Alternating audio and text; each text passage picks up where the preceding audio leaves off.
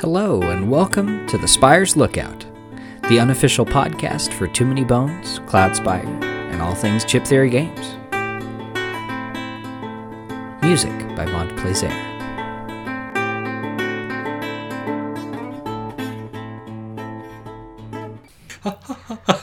I'm just testing the audio. Know, okay? I'm just funny. trying to test the audio. You don't have to make fun of me all the time.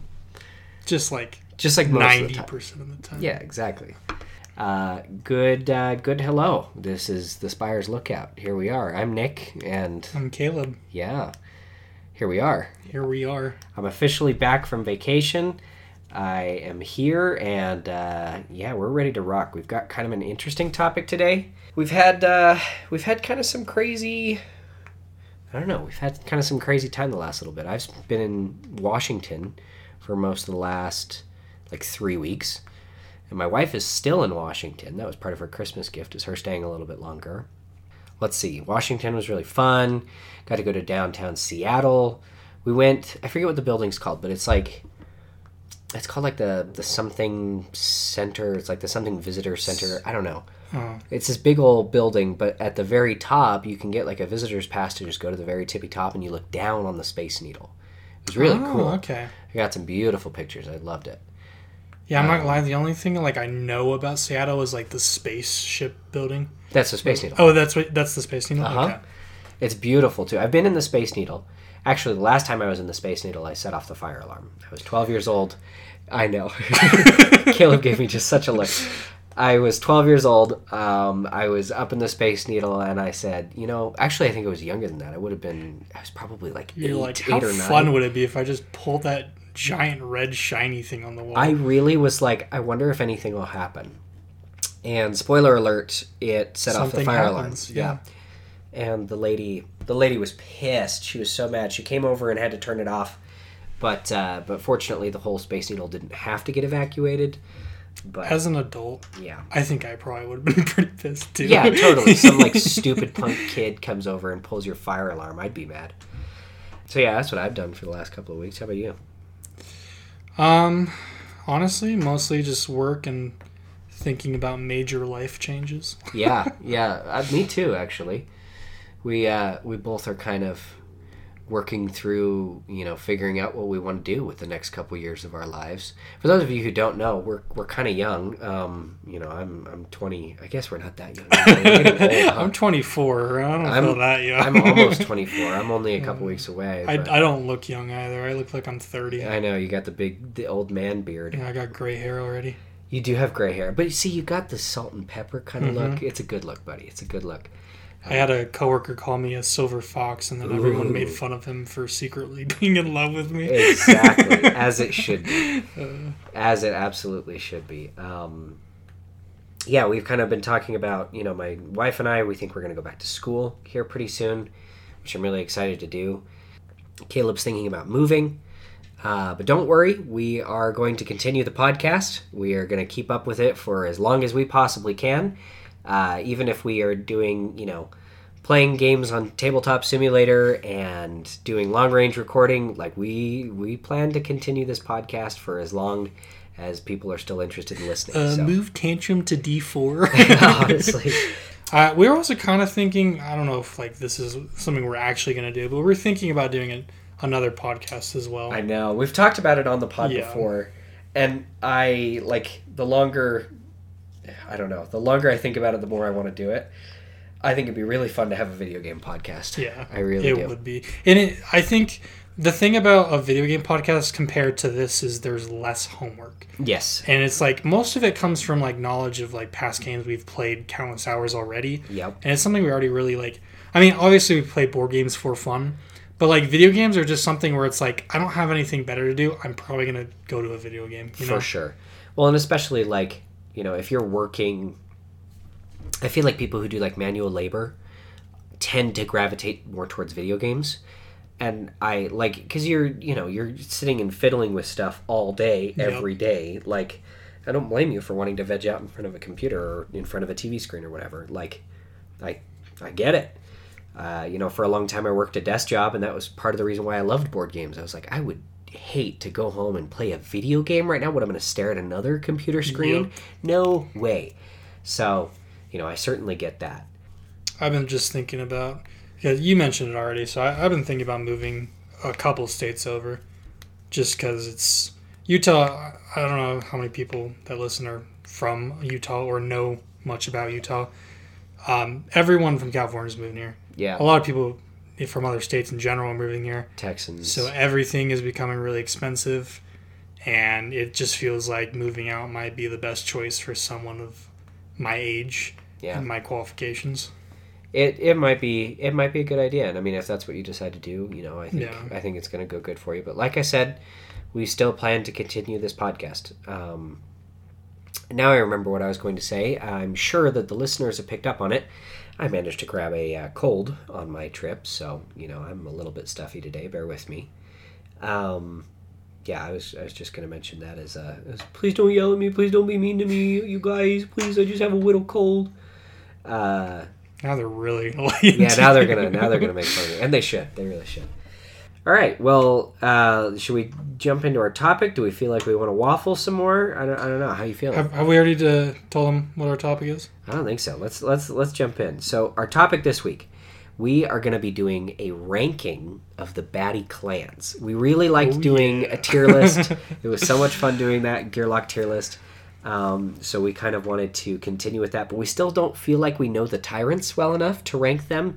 And ranking every individual baddie is a you know 15 hour extravaganza that we're not quite prepared for today Yeah, maybe someday. maybe someday i would love to do that someday um, especially since ostensibly we are done with content for too many bones like not we but i'm saying like chip theory is done designing content for Yeah. chip theory or for too many bones They can say that, but we'll reel them back in. I know, I know. I hope we do, actually. Just to avoid confusion here, it's editing Nick. I wanted to jump in and say that the Spires Lookout is not done with Too Many Bones content. I was just saying that Chip Theory uh, is finished producing content for Too Many Bones. That's what they've claimed. So, back to the show. Um, yeah, so we're we're going to do a ranking of the individual clans. We're basically going to treat each clan as its own section. We're going to talk about the clan as it exists for a couple, you know, for a little bit, and then we're going to place them in a ranking. Uh, what we're kind of imagining is our criteria for this ranking, we want it to be sort of based on difficulty, more or less. I mean, correct me if you feel. Like I think yeah, I think like general difficulty, and then we can kind of talk about like the high and low points, and maybe balance it out a little bit more. Because there's always going to be like, oh well, situationally, and it's like okay, but how often is it going to be that situation compared to like another creature or a creature type where just all around it's always going to be difficult, like break Yeah. for example. yes, I feel like break is just like all around. It's like they're always on like a hundred, you know. They kind of are, and and I do feel like a lot of the clans like you're They're gonna- very diverse. They are. They're very diverse. You're going to hear some ASMR here from us moving around chips. We've got our physical chips in front of us today. Um, but I think that the a lot of the clans tend to like I think the original six clans, like the beasts, the trolls, the goblins, the orcs, the bogs, and the scales, I think that they form a pretty nice you know they're they're, they're kind of asymmetric with each other right? There's a there's a they, there's not a lot of overlapping design space. Like the trolls are very much tanked uh, you know the goblins are very much you know sneaky and fast you know the bogs are dealing you know uh, alternate po- you know poisons and alternate conditions and breaking things the orcs just deal a ton of damage the scalies can you know they can tank a lot from their armor They got the and they flying. Oh my god. and they get stronger as the game progresses. And then you've got kind of your beasts, which is sort of uh, somewhat miscellaneous, but it's still there's also kind of still a it, that one's a little bit harder to quantify, but it's still Well, they, they still scale off each other, so it's Yes. kind that makes it really hard to quantify because you kind of you got to get like the right pick for it to actually work out for them. for sure. But if you end up with a handful of, you know, one mind apes, you're going to have a bad time from beasts. Uh, whereas the last three really feel a little bit more self contained. Um, you know, for example, the mechs have poisons and they've also got bleeds and they've also got defense stuff and they've got intense. And same with the Krelm. You know, the Krelm have the Krelm have their own skills built in, but they kind of borrow from the other clans, and they're not really scared to. And I think the break kind of does this even more so, because you know, yes, they have ways to be untargetable, and they have ways to poison you, and they have ways to heal themselves, but it's all through the lava, Yeah. And that actually makes it worse. I think I think there's also a lot of clans where they work really well off of each other. yes, And I think we should mention that when we're talking about the rankings as well. for sure, Is because, like, I mean, rarely are you ever going to get one solitary clan. for sure. That's not it's really It's always going to be like three or four different types. Yes. And I mean, if you're going against, what is it, Blobulus has like all of them. he has every single. He has every single type. So And I think there's another one in there too. I want to say, I want to say it's uh, Nexus has every single was it type Nexus? It, it probably is Nexus actually. Um, but yeah, there's there's at least a couple of tyrants that you're going to end up going up against every single clan. And if you're also doing on the Undertow mat, you really could end up against any single baddie. Yeah. Um, so yeah, but we we kind of want everybody to know a little bit what they can expect from an individual clan. We've got all of the expansions mixed into each clans. That's how we play the game. Is just when we are picking clans, we've got all of them mixed in. So if we're getting trolls, we are getting the trolls from the base game, and also the trolls from 40 Days in Daelore, and also from 40 Caves, and also from Unbreakable. All all of it um, but it does still lead towards some kind of cohesive design. I, I feel Yeah. so. Um, do you want to start us off? I think we have to start off with uh, with trolls. Honestly. Yeah. Let's see where they at. Trolls right here. Right there. Okay. Um. So we have a couple of chips here we thought would be important to talk about. So we have the troll romper, the troll cannibal, and the troll savant. So the romper is a one cost, or sorry, not one cost. One point. Is a one point baddie, three health, it has one attack die. Uh, it has two on the enemy meter. It has thick skin and careless. I think that, that that is just such a perfect troll. Yeah. Right there because he's he's from the base game. Mm-hmm. He's got reasonably high health for you know for, For a one one point, pointer. yeah. But he's got a super low initiative. They are very very slow. But the trade off is he's They got look that slow, thick too. Look at skin. that. Oh, I know. You look at that guy. He looks slow. But that thick skin. So he's got the skill thick skin one, and then he's got uh, careless, which is triggered by a bone. Yes. Um, thick skin one is something that we like. Thick skin in general is something we're going to see a lot from the trolls. Mm-hmm. They have ways to prevent damage. Yeah, it's it's not the best way to prevent damage, but it's solid. It's it's not situational. It's just you're gonna prevent damage every time, um, which I think I think that keeps it from being like D or F tier for sure. Yeah. Just the the potential of like how much tankiness they have, and that's with the one point. And then we get to someone like the the troll cannibal. So this is a twenty point. This is one you probably won't really go against that often, but we picked him out because he has uh, thick skin two, taunt and reach. Um, we've noticed a lot of the the like newer stuff has reach. Yes. especially trolls. So Reach came. It is specifically designed for trolls, and it came about because of the Unbreakable campaign. They wanted something that can help interact with the lava mat, Right. um, as well as just something else to add to the trolls' flavor. They were thinking that before Unbreakable, it like the trolls felt a little unloved, and I agree with that sentiment. They weren't They're boring. strong. Yeah, I think pre Unbreakable, we would have probably put them in like D or F tier. I would agree with that. Yeah, but I mean this guy this guy's pretty amazing. He's Yeah, he's he's got tough. nine health. He's a four on the ini meter. He's got five rolled attack, one rolled defense. Um, what is his Targets multiple. Yep, he targets the two strongest. and he ha- since he has reach and taunt, he pulls you in, and then you have to attack him. Yep. And then he has thick skin too. Yep. So And realistically, you're not killing him in like one or two turns more than likely. No, this is this is a big dude, and he is going to he is going to hurt.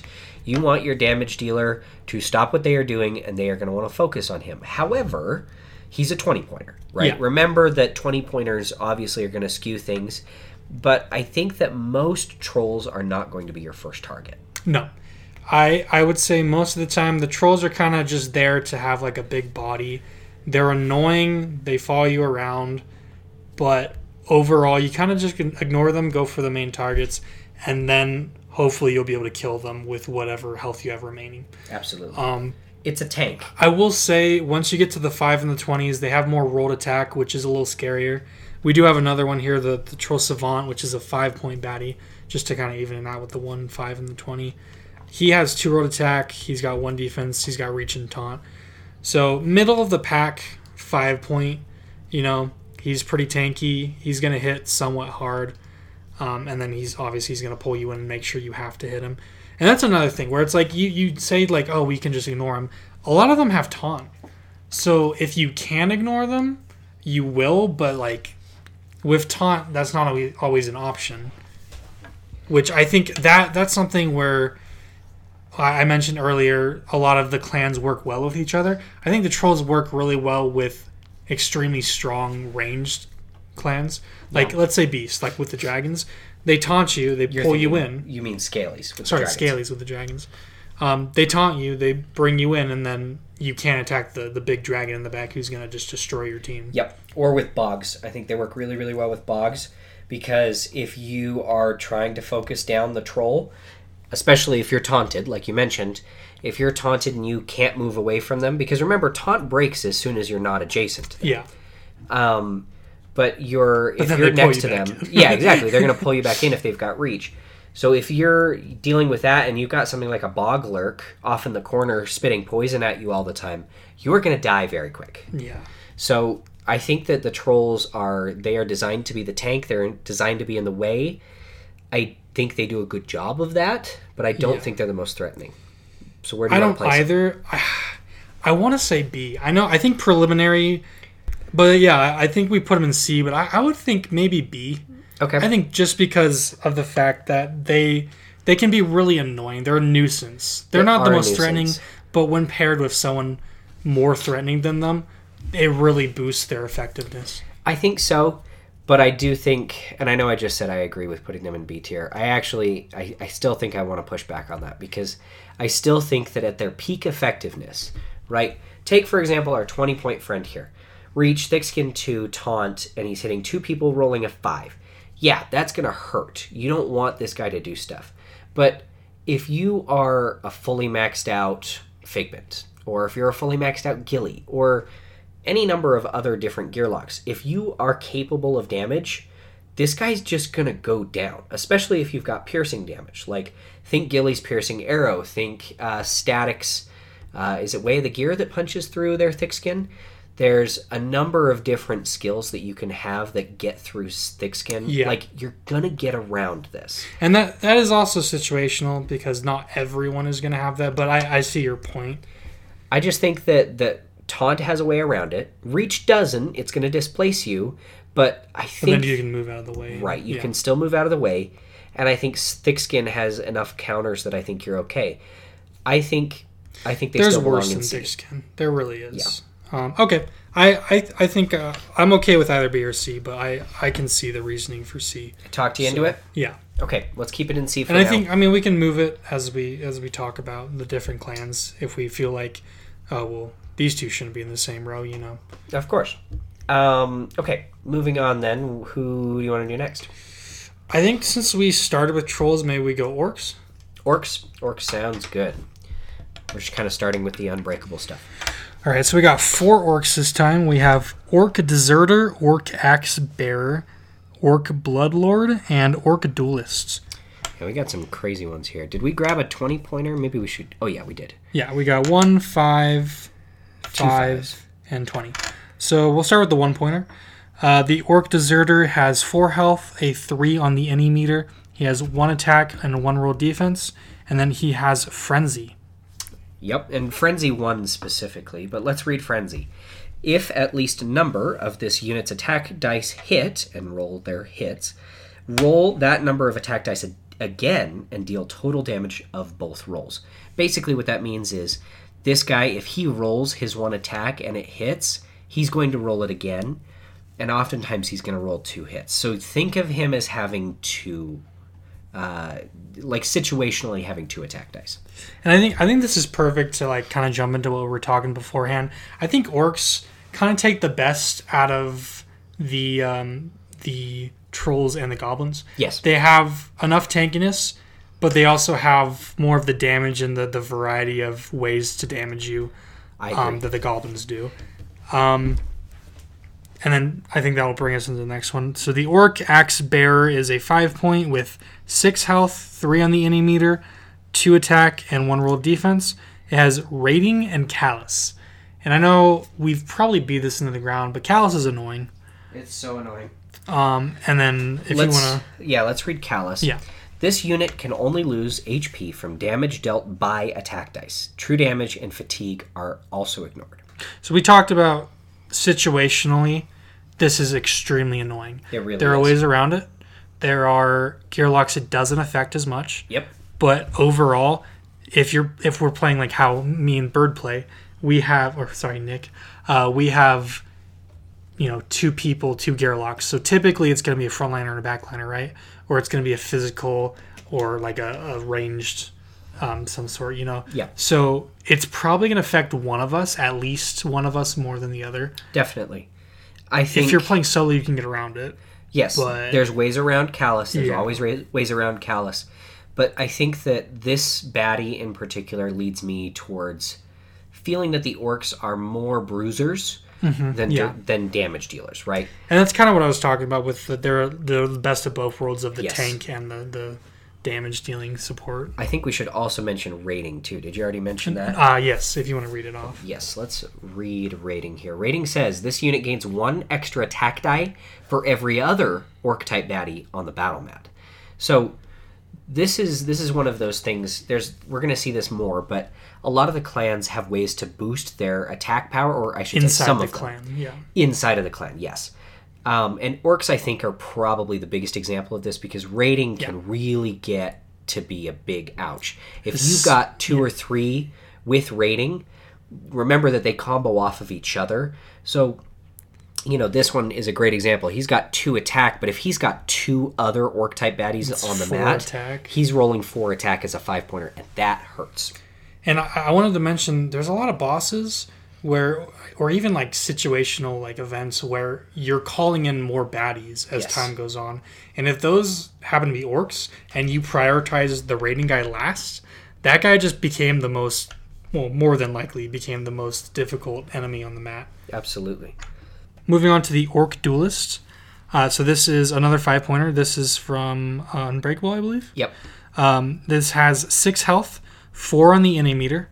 It has three attack and two roll defense. It has sword breaker and rating. And I think that this one is a just a perfect example of how they tried to kind of revamp orcs for Unbreakable. Um, this is a five pointer. You'll also notice that the Orc Duelist has agility, which is an ability we don't really talk about very much. It's one of these little corner abilities. It's got the two little footprints. But basically, this means that this baddie moves diagonally if that is more convenient. It's a lot harder to back this guy into a corner, and he's a five pointer and he can skirt around that. He's got his rating, that's going to make him stronger, but Swordbreaker is brutal. Let's read that. Caleb, go ahead. It's all good. Uh, Swordbreaker. At the end of this unit's turn, its target slash targets must exhaust one of their attack die uh, if they lost HP or buff HP this turn. brutal. Yeah. We do not like Swordbreaker. Um, that's another one of those that really forces you to rethink your strategy. You have to be careful in attack or in getting attacked by this guy. Again, another somewhat situational one because you Yes. know uh, not everyone really uses attack die. I will say this is a little bit harder to deal with for me than Callus, just because this guy's going to be coming after you and he's going to be hitting you every turn. Yes. right? And it's hard to to make it so a five point specifically does not hit you every turn. For sure. Normally, You're I'm going to get hit by this guy. yeah. Normally, you're tanking it, or someone's tanking it, or you've got a couple movement, but that's not going to last very long. No. And you have to be really careful with these sword breakers too, because there are ranged sword breakers that are in the orc deck. Also, remember, don't make the same mistake that I know that we've made where we get this confused with break. Remember, break triggers when you hit the baddie. Right. Swordbreaker triggers when the baddie hits you. So don't mix those up. We've done it before, and we've basically played it like they have both, and that's bad. Don't don't do that to yourself. Um, you want to read out our our twenty pointer here? So the 20 pointer, the Orc Bloodlord, has 8 HP, uh, 5 on the innie meter, 3 attack, 1 defense. He has Frenzy 3 and Callus. Yeah, that's a pretty it's a pretty brutal guy. Now, fortunately, he doesn't call in any friends. He doesn't have the the little mark in the corner that makes it so he calls in buddies. But he's still swinging for three. He's got some defense to help himself out. Eight hit points, and that frenzy three is wild. That means that if he gets if he gets his you know if he gets three hits, he can very easily deal five six damage to you. Um, or more, right? Because remember that some of those can also crit and they still count, you know, in addition. So you have to be really careful with this guy, particularly with that callus on there as well. It just makes him a very, it's a very solid 20 point fight. Yeah, and I, I think I think what the orcs are better at that the, the trolls kind of lack is they pose more of a, a singular threat rather Yes. than a threat um, if you situationally have another enemy that is difficult. Yes. Orcs on the- their own are very solid. They are. Um, they're they're not the most difficult, so I I would argue maybe B tier. They're I'd be fine kind of like middle of the road, but they're better middle of the road than the trolls on the on the C tier. I think so too, because I think that the trolls have such obvious counters, Yes, um, but I don't feel like the orcs have the same obvious counters. definitely not. like obviously using attack dice is not going to be as helpful against them but that's also not easy like you can't just like forego attack dice and still kill things like that's most gearlocks are going to struggle with that Yeah. um, so yeah I, I definitely think that b tier is just fine for the orcs uh, yeah yeah i'm feeling good about that one All right, glad we agree. i think so too do you mind if i do this next one yes. Okay, let's go on to the bog type because I love the bog type, and by love I mean despise. You love to hate them. All right, I think that's a good mix here. Okay, so first off, we've got the clay golem. He's a bog type, and the clay golem has five health, one attack, two on the initiative meter. He's melee, and he attacks the strongest. But the big thing with the clay golem, and I'm sure that a lot of you listening to this podcast are very familiar with the clay golem, he has the skill break. Caleb? Uh, so break uh, it states that any attack die used to reduce this unit's HP must be exhausted. Brutal. Yeah. Not a fun one. Uh, you're really going to have to keep an eye on this guy. If you can get his health down with other means, please, please, please do it because that break can add up really quickly. More quickly than you think, every time. I, I will say for me personally, I I never really found break as much of an issue because the kind of characters I play have a lot of other means of damaging rather than just attack or only have other means of attacking. For like sure. Polaris, you really don't use your melee attack that often. Yeah. Um, it is annoying, and I will say it is annoying situationally again. Um, but I don't think it's as bad in in most situations.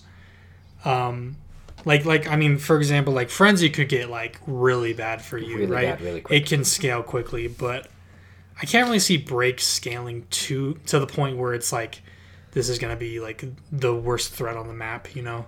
Yeah. Well, let's uh, let's move on to the next one then, and Yeah. see if we can find some more nasty stuff for our bog types. This is one we've already mentioned, the Bog Lurk. He's a five point baddie with six health, four on the initiative. He targets three Gearlocks at range, and he places poison two on all of them. No attack dice rolled. That's very notable. No attack dice, but boy, that poison two feels like it's attack dice. It doesn't matter that poison is going to hit you really hard every time. You need to have something to cleanse. Yeah. You need to be immune to poison, or you have to kill this boglurk fast every time. Those are your options, really. Or play patches. Or play patches and just out heal it. Yeah. Um, poison poison is probably one of our least favorite things to go up against. Oh, it's brutal. There is a lot of cleanse, but I feel like it's a lot of the cleanse that Gearlocks have. You don't really go for it very often. Yeah. Or like it's in a tree where it's like, okay, well, I'm getting this last, but then you get a bunch of poison early on, and it's really annoying. I actually disagree. I feel like cleanse as an effect is not common because I feel like the only cleanse that I can think of right off the bat, at least as far as like cleansing others, Okay, well, cleansing others is different, or even cleansing yourself. Like I can think of stanza. right? And I know that you have two other Gearlocks who have ways, at least, to get poison immunity. You've got Gasket, who has it in baked, Right. and you've got Gale, who can get her microneural implant. But I don't like I can't I think, think of any patches. others. I'm pretty sure patches has something. I don't- Can, I was thinking that he didn't. I thought that he just outscaled it that might be what it with was. his health because he has the health regen, and you know with that and buff HP. I was thinking that you just Wish we could just have like printed sheets on our wall so Oh, we can always honestly. reference them. or printed sheets in my brain or something. Uh, we need a we need a search functionality. Yeah, we, we need really a too many bones database. We we'll have to have editing Nick check it. out. yeah, editing Nick will check it out for sure, which just means I'll do it. Editing Nick here. Sorry, Caleb. I did check patches, and we do not have any cleanse effects that I'm seeing on this sheet. However, Static and Polaris both also do have cleanse effects. Back to the show in the morning. but let's move on to uh, to another one here. Next up, we've got the bog worm, kind of the natural evolution of the bog lurk, with nine health, six on the initiative meter, so you can tell this is a 20 pointer. Uh, it has poison 2 as well, still targets three people, also has corrosive. Do you want to read that out for us?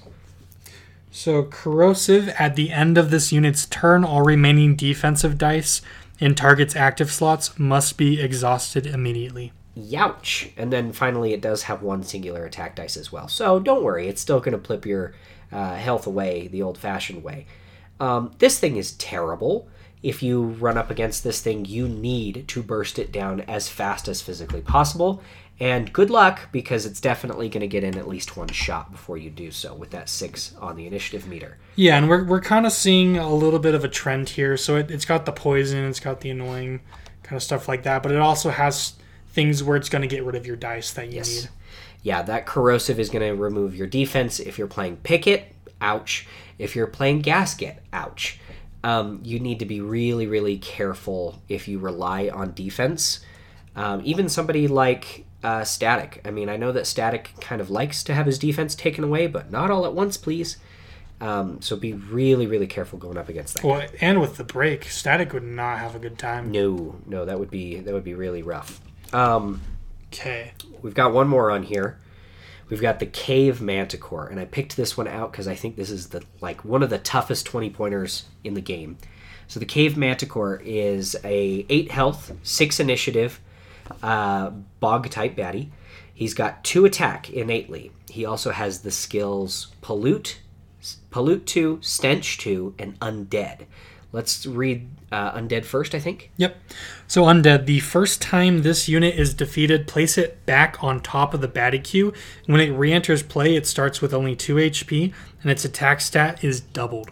Oof, that is big time. Ouch. Yeah, and we've we've not run into too many undead, but when we have, it is a major problem. It is a huge problem. It forces you to rethink everything. Uh, undead, fortunately, is one of those skills that I feel like is kind of spread across everybody. Nobody really focuses on undead, but you've got a couple of undead sort of just sort of like kind of scattered in there. We Sprinkled in. yeah, we've you've famously got the bone dragon with the scalies.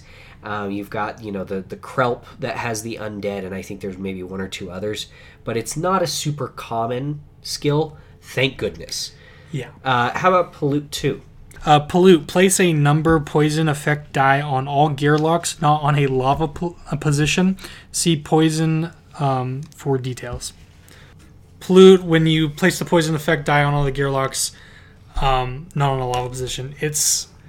I mean, it's it, it is only not on a lava position. Okay. Well, I guess.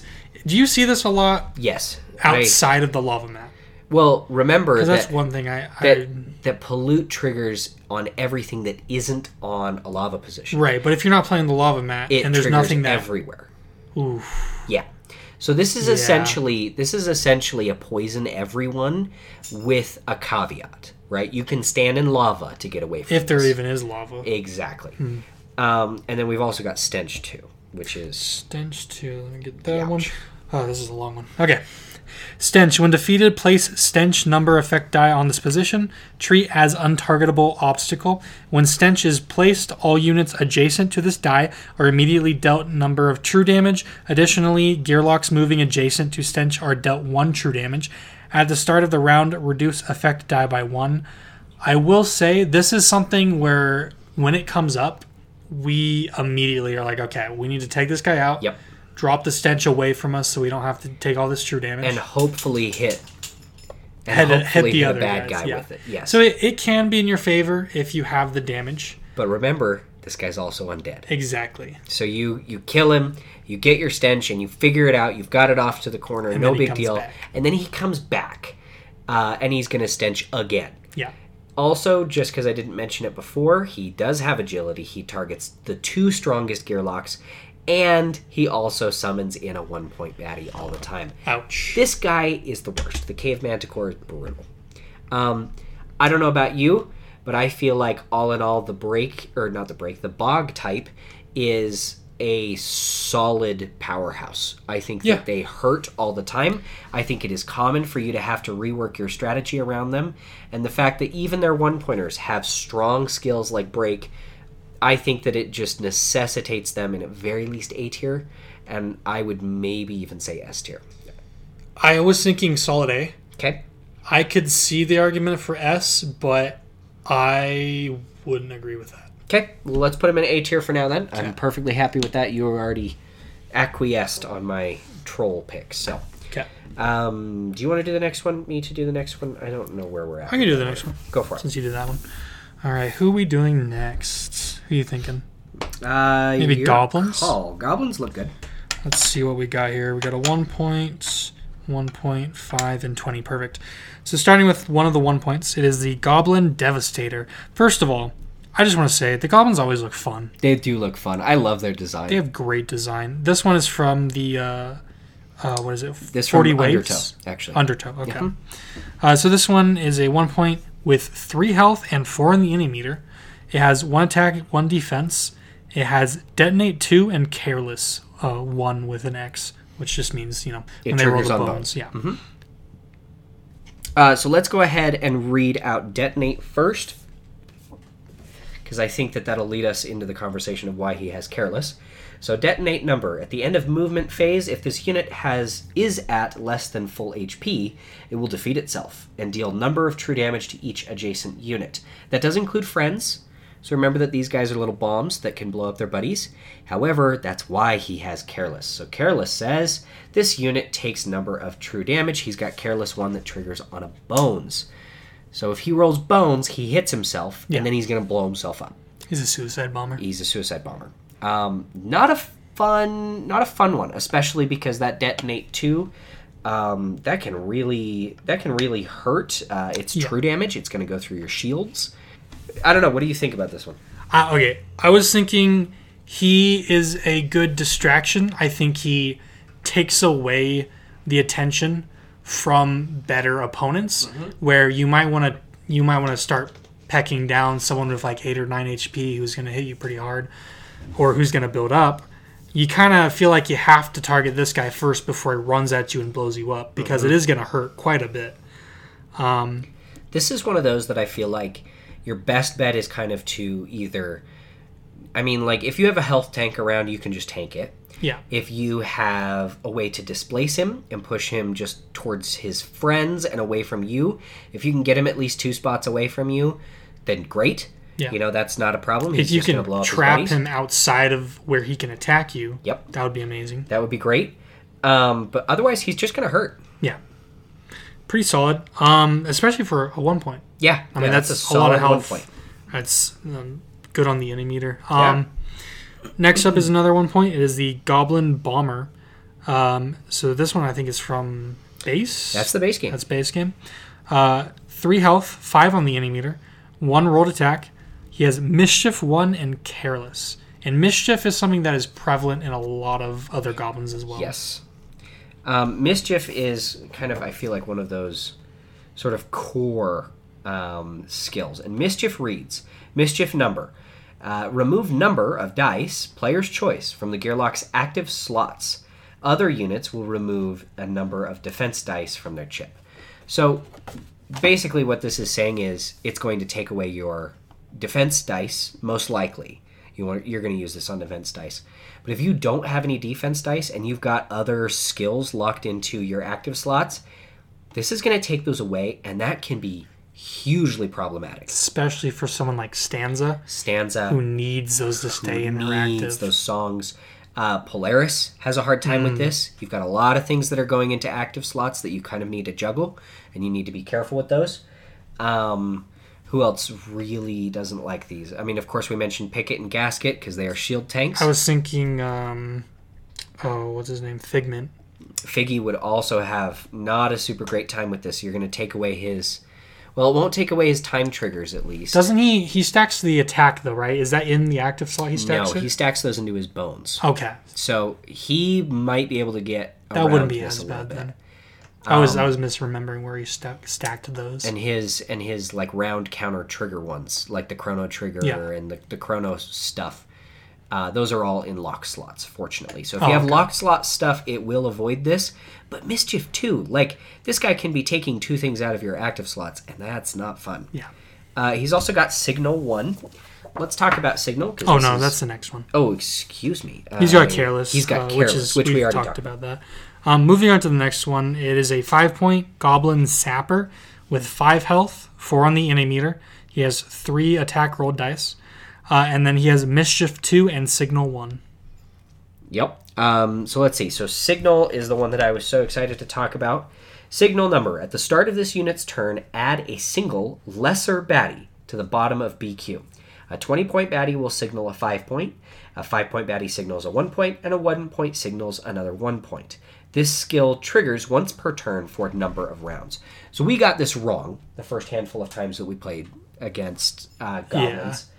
Um, it's just remember that it's always going to trigger in that lesser baddie, not the number that it's signaling, if Yeah. that makes sense. Like he's not going to signal in three one pointers on one turn, which is how we were playing it before. We're making it so much harder. So much harder on ourselves. Which I mean, it's still not fun to deal with, but it. I, I will say when you play it as we were playing it, and then you switch to the easier version, it makes it seem not as daunting. I agree. This is definitely not as daunting, but it's still something that you're going to want to target down pretty soon, I think. Yeah. And this guy, this is the the goblin. Who is this? The goblin. Oh yeah, it's the goblin sapper. He's still melee. Um, I feel like melee signals are not a big deal, but range signals I feel like are a huge deal. Yeah, and I feel like the ranged always have like signal two or three. Yes, and there are some ranged signal two or three in the goblin stack. Um, I feel like signal is a pretty key ability for them, and just really makes things harder. Like you're just you're just summoning in more stuff that you have to deal with before you're done. Yeah, and I, I think with goblins too, they're a mixed bag. They are. So like you could get something that's really obnoxious, or you can, or you, can get something, that's that nothing. sucks. You know? Yeah. Um, well, we've got one more on here, and this one is actually one of the twins. I feel like we should actually get the other twin because they kind of Yeah. relate to each other. Are they both goblins? Yes. Okay. So you you go ahead and read off that first one. I think. Okay, so we have Goblin Guru Gwyn's. Uh, that's funny. Uh, he has six health, six on the meter. He has two rolled attack, one rolled defense. He has trickery, mischief two, and equipment. So let's read through these real fast, and we're gonna start with trickery because trickery is a unique skill. He is the these two baddies are the only two in the game to have trickery. Trickery. When this unit enters the battle mat, immediately add the other baddie. Uh, whichever goblin guru, 20 point from the active stats only onto the top of the BQ. So if you've already killed one of them, it's fine. But basically, this means that it brings them both onto the mat. Then it says when two goblin gurus are on the battle mat, damage dealt to one is only applied to the other. So, really frustrating. What else did we have on there? We had Uh, mischief two and equipment. about that one. And equipment. Equipment says when this unit enters the battle mat, roll a d6. Piece of armor for a 1 to 2, increase the HP stat by 2. Sharpening stone is 3 to 4, increase attack stat by 1. And eyeglass 5 to 6, increase the any die by 2. So not a big deal if it's the eyeglass, but anything else is going to hurt. Yeah. Not super fun. Basically, equipment is just a, a flat chance of just making them stronger in one way or another. Yeah. Um, and that one is melee, I believe. Goblin Guru Gwyn's is melee. Uh, no, that was the ranged one. Okay, so he's ranged. How many does he target? Uh, he targets all. So he targets he targets two the two two? weakest. Oh. Uh huh. Um, and he's got two attack and one Well, defense. for us, it's all. Yeah, that's true. Um, and then the next one is Goblin Guru Toblin. That's funny. Dude, their names are always so funny. Um, he has eight health, five on the Inimeter. He has three rolled attack, two rolled defense. He has trickery, careless one, and detonate five. Oh yeah. So they summon in their brother, and then the brother comes in and explodes you. So these two 20 pointers are so wild. Um, because the fact that you can be fighting one 20 point and it suddenly becomes two 20 points is bonkers. Yeah. And I think that that's just such a nice way to demonstrate how the goblins are. They're not necessarily the toughest clan. They're fun. They're super fun and they're going to overwhelm you with weird stuff. Yeah. I, I think the main thing with the goblins for me is just they have such a mixed bag, which I think they have a mixed bag in a fun way. I think so. Like they have mischief and trickery and all these things where it's like, oh, that's not something that, you know, you would expect in a game like this. Normally it's like, okay, shields, attack. But do we do we want to rank them? What do you think? I think we can pretty safely put them in C tier. Um, that's that's where I'm going to argue. I feel like I love the goblins. I think that the goblins are one of my favorite clans. I think that they're fun. I think they're creative. I think they're interesting. But I don't necessarily think that that makes them strong. No, they're never a target first. Well, and I fe- unless they have signal. yeah, But, even, then, with signal, you're it's just like- trying to get something worse. You're trying to prevent Yeah. something worse from coming. Signal can be bad. Normally, I mean, when we were playing it wrong, it was pretty annoying. It but was. Now it's just kind of like, okay, well, it's not the biggest deal in the whole wide world. Um, so be careful with Signal. But I mean, if you've got a five pointer with Signal and he's just going to bring in another one pointer or two, it's not the biggest deal in the world. If you've got a 20 point with Signal and he's going to bring in some random fivers, yeah, you should take that guy out. yeah. But But how often does that happen? I don't Right. think like ever. Yeah, I So think, C. C C, seems so, reasonable. like I, I even mentioned before, it's like the Oaks are like the culmination of the two of them. I think on their own, they're they've got their their, their little caveat, but they're pretty weak in a lot of areas. I think so too. All right. Well, let's uh, let's move on to the next one then. You all right if I do this one? yeah, Okay, we are going to talk about the Scales. So the Scales is an interesting clan because they're kind of they've kind of got two different sub clans almost. You've got kobolds and you've got dragons, and both of them kind of have a theme to them. So the kobolds, their theme is usually going to be based on something like hardy, compound, equipment, or assault. And the dragons are going to be more based on like engulfs and weakens and that kind of thing. So I've got kind of a mixed bag for us. We're going to start with the Kobold Collector. He's a one pointer from Undertow. He's got three health, three initiative, one rolled attack, one rolled defense, and equipment, which we just talked about. You roll that dice and basically just give him a stat boost depending on what you roll. He's melee and he hits two. Nothing super crazy. No. Right? This is this is pretty bog standard.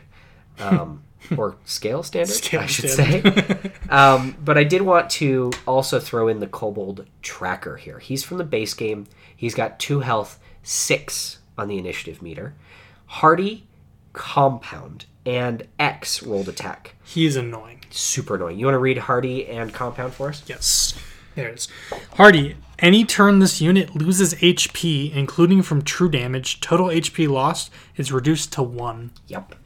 Hardy is a classic. Fortunately, this Kobold Tracker only has 2 HP, but this means that he is going to need to be hit at least two rounds. Uh, or if you've got like a bleed or something that can take him down.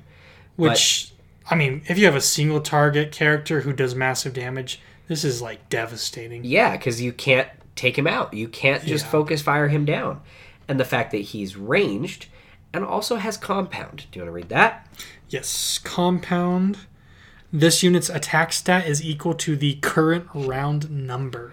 Crazy. Absolutely crazy. That means you can have a one pointer who's ranged on six initiative who can feasibly end up with six attack. Like, that is a thing that happens. You should not let that happen, but that thing can happen. And I've seen a lot of people online talk about the combination of hardy and compound. Yep. That's kind of a kobold special. And yes, we're seeing it on a one pointer here, but there are bigger and beefier kobolds out there that have they've got defense as well. They've also got this hardy compound mix, and it gets really nasty. And I think this is also bringing it back to talking about how when you pair these with certain other cla- uh, clans, they can get like astronomically better. So Yes. compound does really well with the trolls because the trolls will reach taunt and then the compound gets a build up over time. Yes, it does. And you more than likely can't do much about it until you kill that troll. Yep. So if you're already struggling and this combo comes out, you might be finished. Like that might be game over for you. It very well can be. And I think that Hardy Compound, I think it's the quickest game ender that you can really run across. Like, you're you're not going to like most of the time you're not going to die to a handful of one pointers, but if you've got some Hardy Compound, that that can definitely end your game, especially if you're not really careful in how you engage it. Yeah. Um, I think that does bring us on to the dragons here. We've talked uh, about the kobolds, but the dragons, which are still part of the Scales clan, uh, we've got the Dragon Igniter. He's from 40 Days in Daelore. He's got 6 health, he's got 5 on the initiative meter, 2 rolled attack, 1 rolled defense, and he's got the skills Weaken 1 and Engulf. Do you want to read those for us? So engulf all damage rolled by this unit also hits all adjacent units to target, including self, as well as triggers reaction skills if applicable. Yep. And Weaken 1 is the other one. It's on the bottom. Uh, place a weaken, uh, sorry, place a number weaken effect die on target. Gearlock's dex is reduced by number next turn, uh, and then in parentheses, parentheses, other units reduce attack stat by number. Yeah. Weaken 1 can really, really hurt. And remember that this Engulf is going to trigger Weaken on everything it hits. Yeah, Um, that sucks. This guy sucks. You Yeah. can somewhat counter some of these dragons with Engulf by standing next to them. Their fire breath is going to hit them. And if you can also be standing next to their friends, that at least is going to do some damage to them too. yeah. I'm gonna say this. It's Um, not a solution though. You can find me IRL if you want. Um, I think weaken. No one enjoys weaken, right? No. Nobody is going to do well against weaken. No. There are gearlocks who don't need dex as much. There are no gearlocks who can survive with no dex. If you start with two dex and you don't need dex very often, and they take all your dex away from you, you're boned. You really are. Uh, too many boned. Um, the only argument I would make on that one is that Static can deal with no def- or no dexterity because he can build some with his uh, with his that is true, but it's still going to be obnoxious super obnoxious. if you now have zero and then you have to use that Yeah. in order to actually have dex. it would be a big it would be it, it's still a very bad thing to happen Yes, I I personally think weaken is arguably one of the worst uh, abilities in the game that you can go against. i'd agree with that I always, I mean, this is the one that other than what is it, what's the one that reduces the one again? That's um oh hardy. Hardy. Yeah, I think other than Hardy, this is like my second least favorite yeah to deal it's with. it's brutal. And speaking of hardy that brings us on to our final baddie here. This one is infamous. We've got the bone dragon. Uh, we've got eight health four on the initiative meter three rolled attack but hold on to that thought. He is ranged. He targets the two weakest baddies. He's got hardy and undead. So that means that with Hardy, you need to find a way to clip away eight health from this thing. You better have poisons or bleeds, because otherwise it is going to take like eight turns to get rid of this thing. When you finally do, it's undead. It's going to. Come back to life with two health Yes, it is. Two health and Hardy. and Hardy and double the attack. So that means it's going to be rolling six attack dice against two gearlocks in its undead form. Flippin' crazy. Uh, I've seen people online talk about, like, genuinely, how are you supposed to defeat this thing? Yeah, I know that we have. I know that we have killed the Bone Dragon before. I don't know that I can say when, I don't remember. but I'm pretty sure that we've killed the Bone Dragon before. I know at least I have. Maybe it was a it solo might have been a solo one. But the bone dragon is really difficult. Well, what is that? Ten turns to kill him? It's basically ten turns. is to, 10, 'cause- It's well, it's ten turns to kill him unless you can bleed or poison. Well, why would that be any different with Hardy though? Because it says any turn it uses loses HP, total HP is reduced to one. It's Any because turn. it's because of the wording of turn. Because the bone dragon's turn is when it loses HP from bleed or poison. Okay. So that means if I deal one damage to it and also apply a bleed, that one damage triggers, and then on its turn it also loses one health. Make sense? Okay. You're just adding one more turn that it can lose HP. It's not a huge game changer, but it does help. Is that legal? No. It is. It, it is I'm legal. just- I've, I'm I've, joking. I- I've checked. I've checked on the rule books there, and I've checked the FAQ. Okay. And the ruling is that is how it works. I believe. Somebody please correct me if I'm wrong. But that's like the only trick I have against Hardy. Other than that, because otherwise that's ten turns and that. you got to hope for an execute. You've got to hope for a way to suspend skills or something, because otherwise you're you're toast. I mean, executing a twenty point two. That's that's a That's tall order. freaking crazy. Yeah. Yeah. the only ones who can do that That's are Tantrum? you've got Tantrum, and I'm pretty sure, oh, what's his name can do it. Um, ah, he's one of the lab rats. His Oh, name is escaping Lab me. Rats. Uh, it's the blue lab rat. What's his name? Slank. Slank can also execute, but both of those that requires a pretty significant buildup. Yeah. I think that the scales are S tier.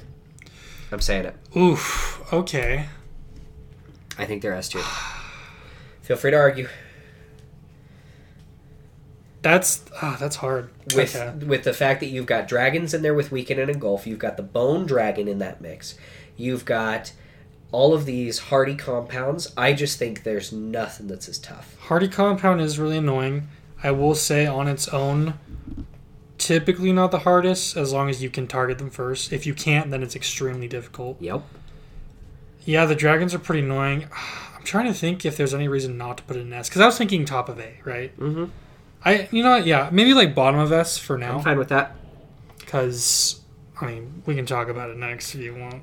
I think. Well, we've got we got one more. Okay. We got to do of our base six. we are going to move on to the beasts. Yeah, we are.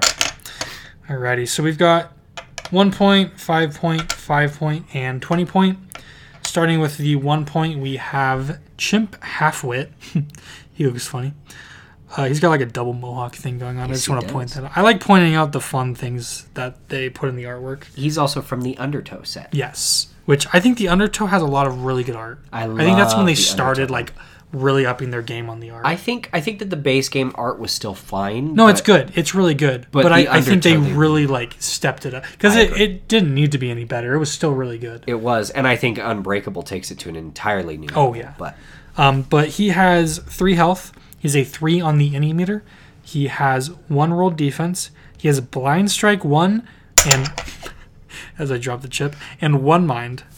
Uh, do you want to read his attack? He attacks his strongest, and he's melee. Yes. But let's read one mind and blind strike. Let's do blind strike first. Blind strike number. At start of turn, this unit deals number damage to the strongest adjacent unit. This doesn't necessarily mean enemy, so he can hit his friends. Yeah. But it does mean that he deals that damage at start of turn too. So you can kind of use this to sort of like almost kite the monkey a little bit. Yeah, it's kind it's kind of like the careless, where it's like it's more beneficial to you Yeah. in the long run. Uh, and then one mind. One mind. This is kind of the big one for the beasts, I feel. Yeah. On this unit's turn, all other beast type baddies roll one attack die against their targets. So basically, it means that when this monkey goes and takes his turn, if there's other beasts on the mat that are adjacent to people, they are also going to swing. Yeah. Um, because they're swinging, it also does trigger some of their skills, as long as it's a skill that triggers when you're losing health, right? So if you've got like a multi type that has poison or something, you can get poisoned from this in the middle of their turn. Like there, there are things that trigger. Uh, so just remember that.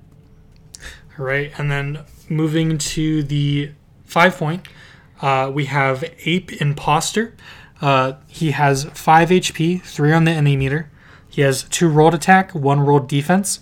He has one mind, and then he also has untargetable X, which is a bones. Sorry, I, I keep reading X. I know it's bones, but it just looks like an X. It's all good. So that means untargetable.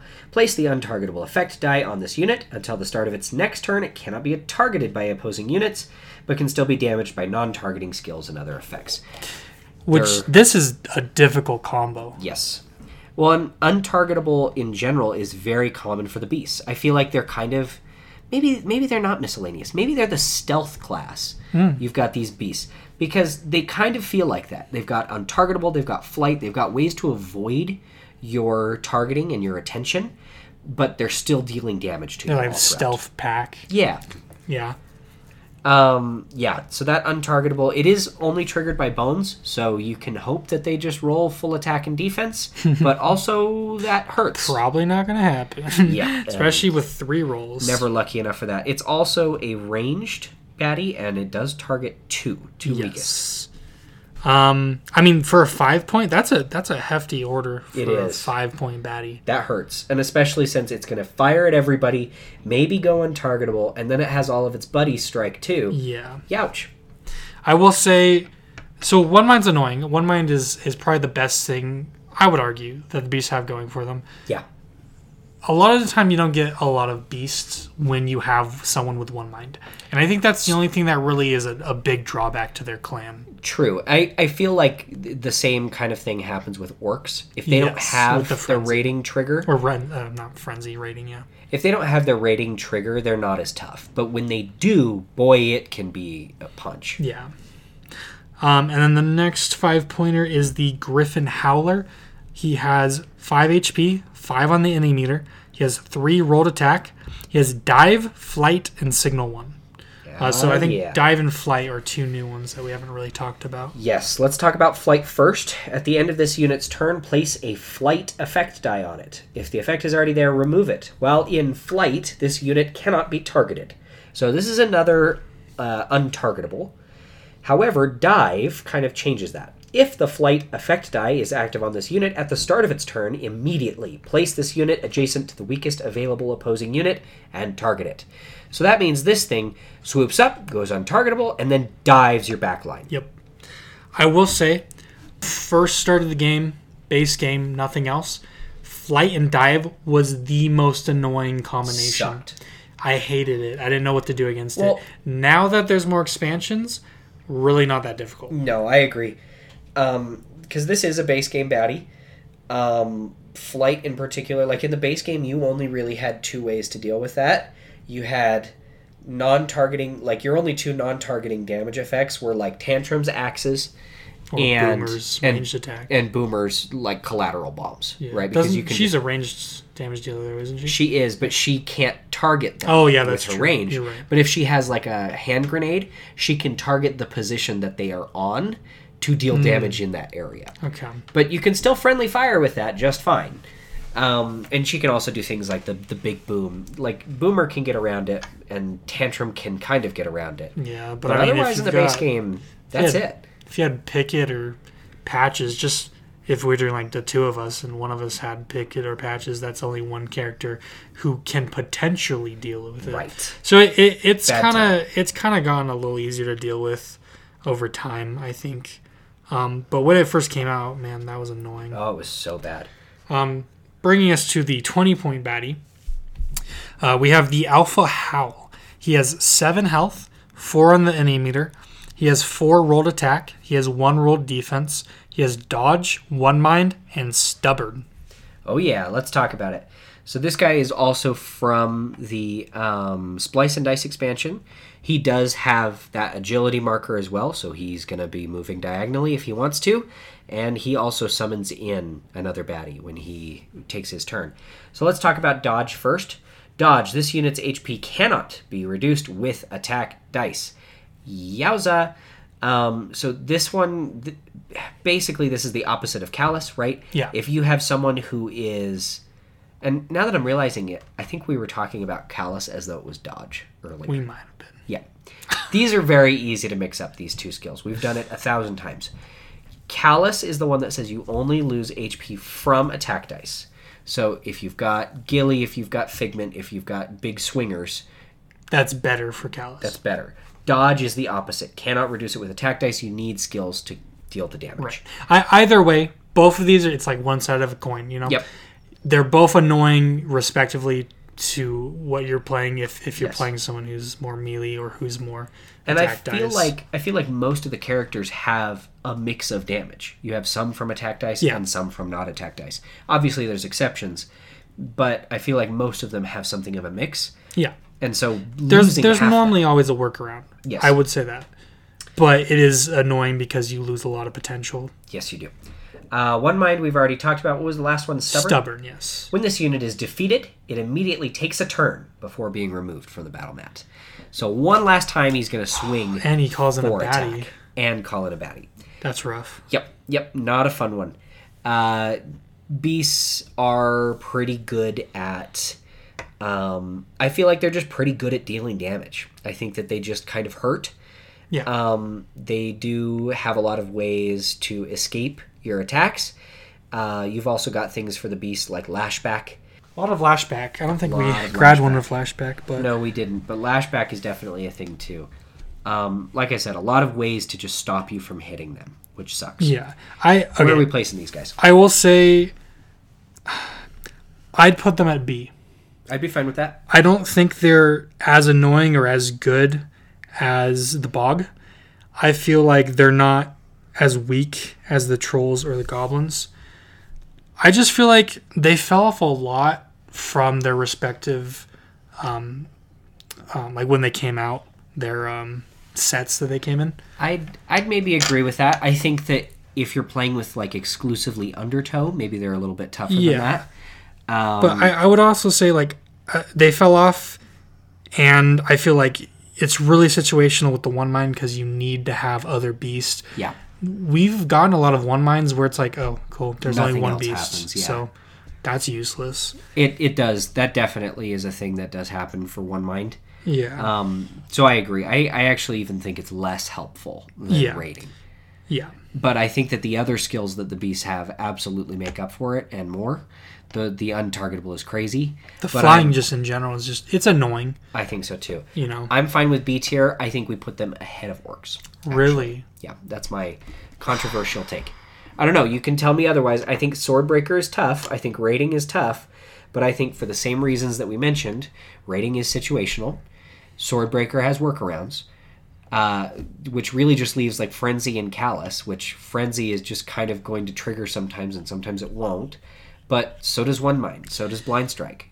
Yeah, I I would argue that the the later on beasts are better than the orcs as a whole. Okay. I think the early on ones Maybe are not as good. Maybe I retract that statement because I I feel like there have been times where I've gone up against a bunch of orcs and I've been just overwhelmed. But going up against a bunch of beasts, I'm like I can handle this. You know. Yeah, I, I just feel like they really need other beasts to do well, or I mean, a lot of them have like you know lashback or something that's annoying, but it's never like a game ender, you know. For sure. And I feel like orcs orcs can have more potential to be game ending. So I, I mean, we could put them at B behind orcs, Let's do that. but I I would definitely not put them in front of orcs. I think that's fine. Um, okay, that brings us to our three weirdos. Uh, but while we have a second to take a quick little break, Yeah, I know that we're an hour and ten minutes into this, and we should probably hurry up. for we're these gonna do baddie of the of the week. I think we do a baddie of the week still. okay. Give us our baddie of the week. Oh yeah. So we have a 20 point baddie, the Orc Underlord. Uh, so this guy has a really cool art. He's from Unbreakable, and Unbreakable has some stellar art. Really Um, does. He's an orc, which again, orcs I feel like have some some of the best artwork in the game. They do. It's such cool art. He's just like winding up for a big baseball swing with some nasty looking scythe. Um, he's got some cool headgear on. He's got like a cool cloak. He looks like a really menacing figure. Um, he has 8 HP. He has 5 on the Animeter. He has 4 rolled attack, 2 rolled defense, Swordbreaker Callus. So that's, That's kind of crazy combo. that's kind of what we're talking about for the orcs of like kind of what their like bread and butter is, you know, is just making it so it's more difficult for you to either use your rolled attack or use abilities or um, really any way of getting damage on them. He also he moves diagonally. he has agility. He calls an enemy in every turn, and he attacks two of the weakest members on your team. Yep. Fortunately, he's melee. You can dance around him, but boy, howdy, good luck. Yeah. Uh, and that Swordbreaker Callus combo is crazy because Callus says he can only lose HP from the attack dice. Swordbreaker is going to take away those very attack dice. Um, you need to deal with this guy fast. He's a twenty point that you. Oh my god. He's a twenty point that you really cannot afford to let sit on the board. Yeah, and um, just because we picked him for the baddie of the week, I think we have to move Orcs. no, really? I mean, honestly, I was kind of thinking the same thing. I was like, because he's such a good baddie, like, and and I, I, don't- I don't know. Maybe we should look again here, but like, I feel like some of these orcs are brutal. I I would I would say, as far as Unbreakable is concerned, I think the Orcs were the biggest buff. They really were. Like they came out swinging. Like there's a lot of annoying like other types where it's like they've got the the lava effects which Yeah. are annoying, but I feel like the Orcs just came out non-lava anything and are just solid. They are, You know. and I think they're just such a good add to any game. You Yeah. know. Um, I think we leave the orcs where they are for now. Yeah. I think I think generally speaking, top of B tier is good for them. Yeah. All right. Well, we've got our three weirdos then. Um, is it my turn? Uh, depending on what you're doing. I want to do Chrome. You want to do the crowd? so you can do whatever else. Okay. I'll do mechs then. Okay. Okay, so mechs, of course, are all the same number of baddie points. They are all three pointers. And there are three places where you can get mechs and Krelln. You're getting it from Undertow, from 40 Waves, and finally from Splice and Dice. So let's uh, talk about this first one we've got here. We've got the Mech Exterminator. it's a mosquito, for those of you wondering at home. It's a little robot mosquito. Uh, it's got two health, three on the initiative meter. It's got one rolled attack and three innate defense. So this is a kind of a unique mechanic to the mechs. Um, actually, they have a couple of unique mechanics. Number one, they're going to come in from the sides. They spawn from the side of the map, which can really hurt your plans for like how you're setting up the battle mat and how to avoid bad guys. They also get innate defense, uh, which means they start with it on their chip. They don't have to wait until their turn to roll it and possibly get some. They just have it. Uh, he's also got Poison 2 and Intense 2. Targets the weakest at melee. What do we got for Poison 2 and Intense 2? Uh, I know we know Poison, but let's yeah. read it anyway. You want to read poison? Okay. Yeah. Let me find poison. Poison set. Oh wait. Yeah, that's poison. Uh, set or reset a poison effect die on target to number.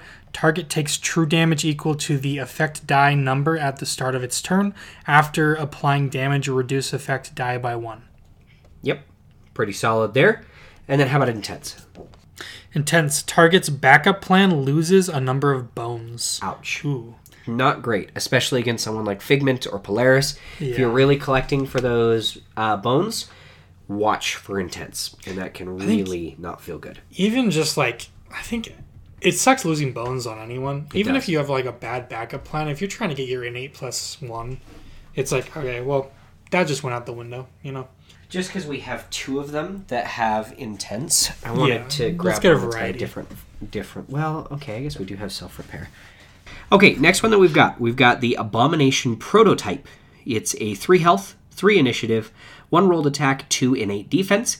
It has self repair two and disruption bones. So self repair two, you want to read that first? Although I guess we do target one gear lock, and it's the strongest at melee.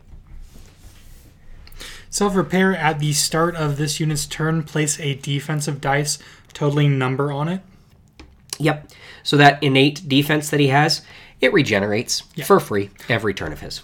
I would say this is its bread and butter for mech. Yep. The just the additional defense and just being just a real nuisance on the board.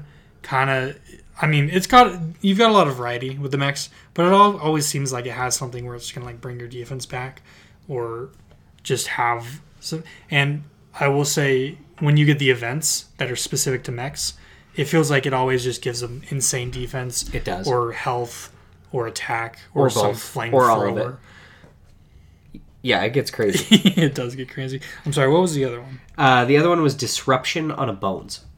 Disruption. Advance round counter die to blood round at the end of turn. So straight to fatigue round. Youch. That's not good. Um, now, obviously, this can work to your benefit if you are playing certain characters. Uh, think, for example, somebody like Carcass, who's a health tank, somebody like Patches, who can heal himself back up, somebody like Figment, who can manipulate the round counter. There are ways around this, but if you're playing as like Gasket, uh, that's a bad round for you, buddy. Yeah. Uh, so be real careful of that disruption, but remember that that does only trigger on a bones, and he's also not that healthy, so Yeah. you can get around it. I think I think another thing with the mechs is you get a lot of skills you don't see on pretty much anyone else. Mhm. And it's like, oh wow, I've actually I've never played against anything with disruption. Like this is Yeah. the first I think I've ever heard of disruption. Disruption doesn't come up very often. There's only like two or three mechs that have it, and I think they're the only ones. yeah. Uh, next one we've got is the Spiderbot 4.0. This is a little nod to uh, Tink, who's got his Spiderbots 1, 2, and 3. This Spiderbot 4.0 has apparently gone rogue. It's 3 health, 2 on the initiative, 1 rolled attack, 2 innate defense. It has equipment, which we've already talked about, and bleed. Do you want to read bleed for us? Yeah. Well, first of all, it's already better than Tink's fucking mess. yeah. I just want to throw that out there. Um, wish that one stuck around. Honestly. And it is ranged and it targets one of the strongest gear locks. Okay. Uh, bleed place bleed effect die on target affected unit takes one true damage at the start of its turn. Pretty solid and self-explanatory. Uh, take this thing out very quickly because ranged bleed is going to kill If you If you can. if you can. Exactly. And then finally, we have got the Mech Hound. Three health, three, uh, three initiative, two rolled attack, two innate defense. It has swap and disruption on a bones. It's uh, striking at melee, but only one of the weakest gear locks. Do you want to read swap for us? Swap. At the end of this unit's turn, it will switch positions with the closest, strongest opposing unit. Yep. Um, that can be really annoying really quickly. If you've strategically backed yourself into a corner to stay away from all of these guys surrounding you, uh, congratulations, you are no longer backed into a corner and you're now in the open for all of his friends to come punch you. Or you're, if you're trying to fill lava holes and it keeps switching stuff around. Oh my gosh, like when you're playing Really against annoying. freaking Cinder. yeah. Yep. Uh, that's it for our mechs. Where are we placing them? Okay, I will say I think prelim- our preliminary um, ranking we put them in S. Or I A. thought we put them in A Did we put them in A? I think maybe top of A sounds good still. I'd actually put them. I'm fine with A, but I think they actually should go a little bit lower in A. You think just so? as- Oh, okay. just I mean like yes, that innate defense does help them, but they also are not very healthy. Like they don't have a ton of health for the most well, part. I was thinking just because every know. time we face them, there's always some event specific to mechs, It does and it always be. has a ridiculous buff that it gives them. Like that one where it was like it basically just gave them flamethrowers. Yeah, And it was like, oh, cool, we're just all had die. And there was like four of them on the map. I think, but I I would make the argument that that's not inherent to the mechs. That's just that's just the par for the course of playing through 40 waves or whatever it was. That's fair. I think we put them at the bottom of A. That's where I think they go because I think they're stronger in on average Than like the orcs. Than the and orcs. beasts. Okay. But I mean, again, remember these guys only go up to three points. They're not going to be in that often.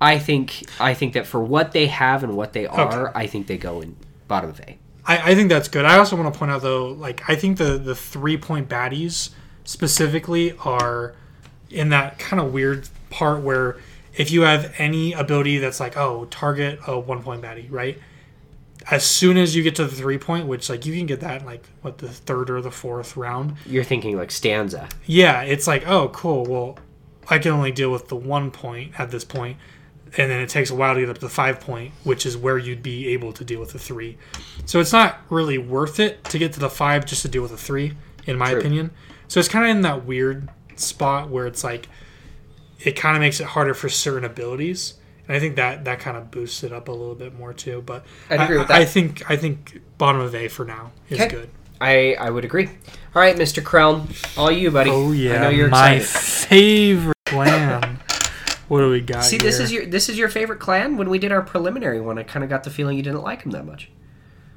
Well, they're annoying, but they look cool. Oh, they do look I, cool. I I think I've mentioned my favorite mat is the raft mat, Yeah, that's and I feel like just inherently, you have to like the Krelln if you like the raft you kind of do. Did we grab only stuff from uh, the new one from Forty Waves? I think I grabbed all these. So let's probably. let's grab let's grab one from under just Uh, while he's grabbing those, I'm gonna start with the crabby. it's a crab.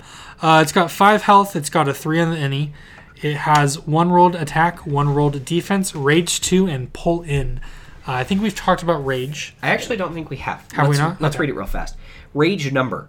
If this unit has less than full HP, it gains a number of additional attack dice. So, No, we've read that. Yeah. okay. Uh, and then pull in. Pull in. Pull in says target party member is placed in Krelln's starting position adjacent to this unit if possible.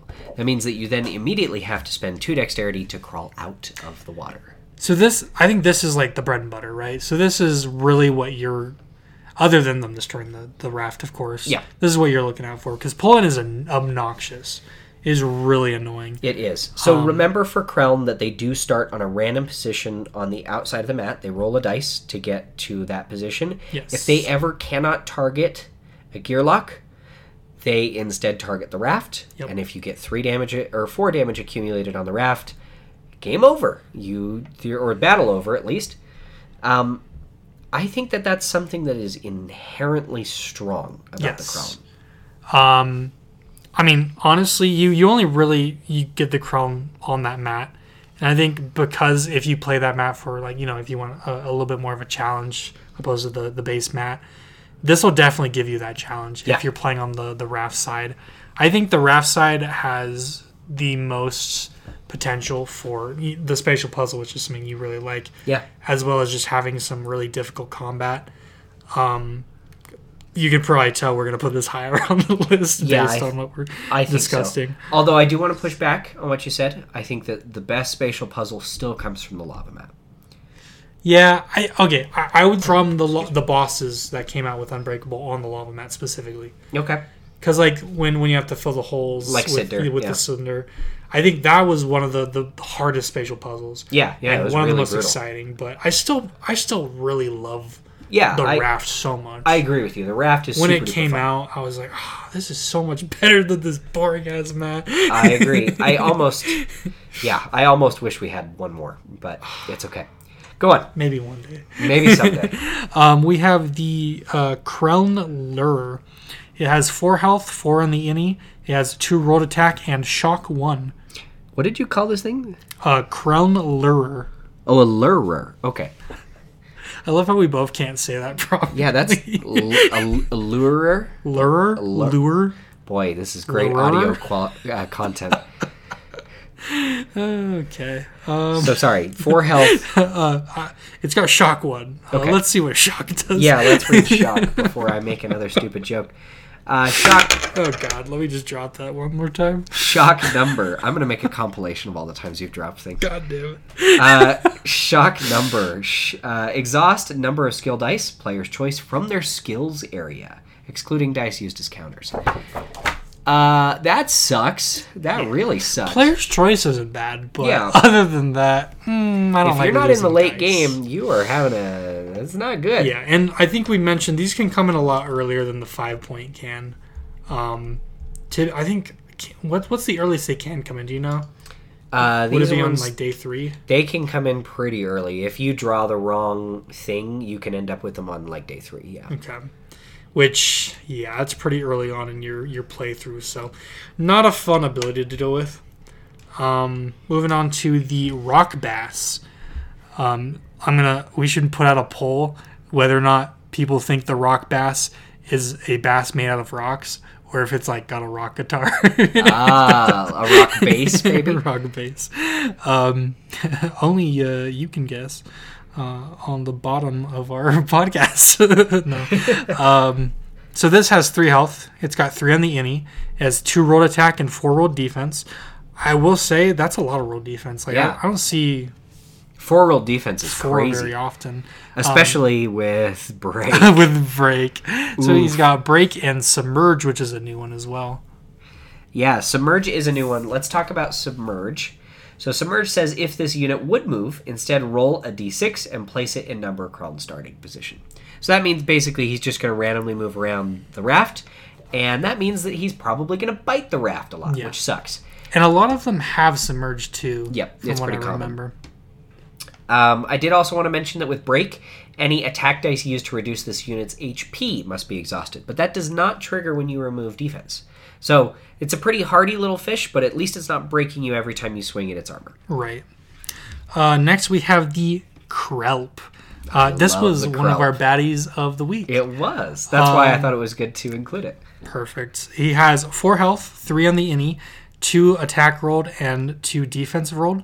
He has undead and pull in. Such a good combo. So undead, uh, we have already read, but the first time this unit is defeated, place it back on top of the BQ. When it re-enters, it starts with two hit points, and its attack stat is doubled.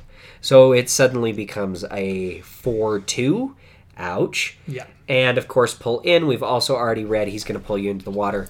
This guy sucks. Not fun. Not fun. I will say, I, I think the main the main uh, really benefit to the clan of Krelln is displacement. Yep.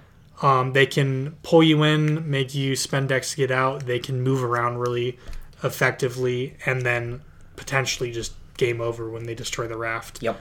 I think that that's their biggest power. Um, yeah. Is that they really change the way that the spatial puzzle works. Yes. Um, I also think that the fact that they move around and then cause wreckage chips to be placed on the map, those wreckage chips then cost two dexterity moving through Right. them. So it's also making things harder to move around and get to them and prevent them from doing more.